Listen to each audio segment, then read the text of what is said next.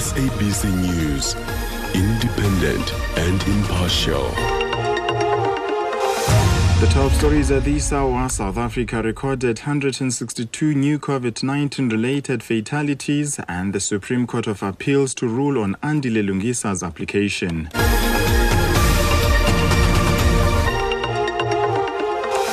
For SABC News on True FM at 6, I am Yolanda Gambile. Good morning. South Africa has recorded an increase of 162 new COVID 19 related fatalities since the last report, bringing the national death toll to 11,839. The number of coronavirus infections stands at 587,345 after the country recorded an increase of 3,692 new coronavirus infections in a 24 hour cycle. The recovery rate remains at 80%.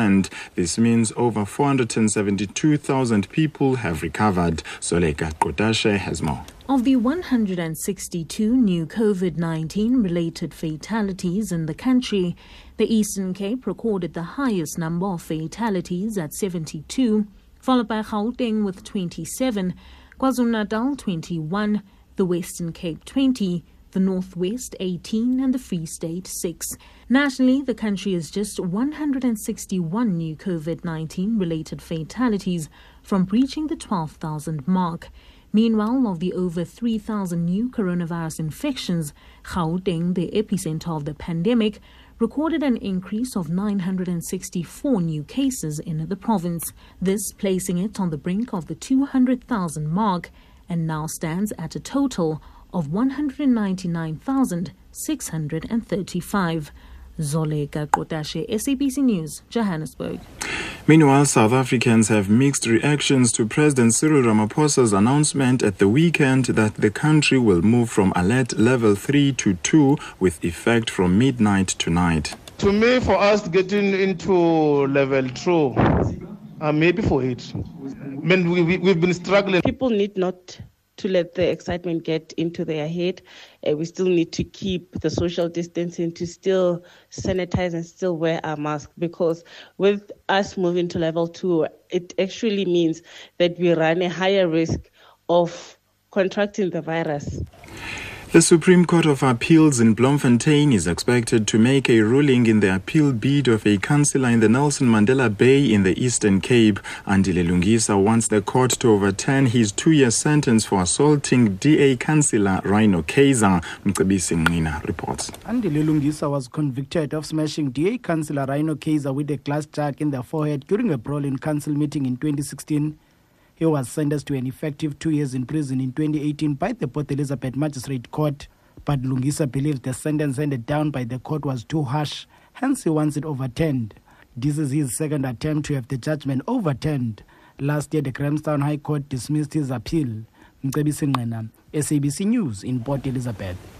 The Eastern Cape Police have recovered 16 water tanks after a tra- bucket transporting the tanks was hijacked near Mthatha. The vehicle towing two trailers was delivering them in Mthatha from Port St Johns when it was hijacked by four occupants of a Gauteng registered bakkie at Libode Junction. Police spokesperson Khaya Tonjeni says the suspects then proceeded towards Dutywa where the tanks were offloaded at a warehouse. He says the 24 year old driver escaped unharmed. The vehicle was found abandoned at Sutherland Street in Mthatha after the tracker was activated. The total value of recovered goods is estimated at half a million rand.